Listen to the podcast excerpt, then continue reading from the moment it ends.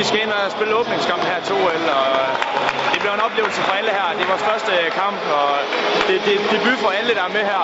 Der var en, der var to, der var 15 landsholdsdebutanter med, da Danmarks U17-drenge var i aktion for første gang ved det europæiske ungdoms-OL i Tyrkiet.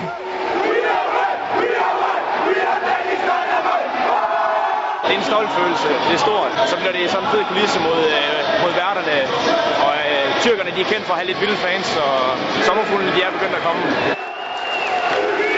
Hvis danskerne var nervøse, var det dog ikke til at se på banen. Scoringerne tikkede ind på lystavlen lige så hurtigt som minutterne. Også selv de mest passionerede tyrkiske istiyorum. kunne ikke løbe fra, at de danske debutanter var klasser bedre. Vi fik en mega god start, og vi kom foran rimelig hurtigt. Og så kørte det bare derfra. Det var fedt. Også når vi vinder så stort, så er det en kæmpe oplevelse. Jeg tror også, man har nerve på næste gang. Det var en start det her, og vi næste gang der bliver det sværere, og de er meget bedre serberne. Så, men det hjælper lidt på det.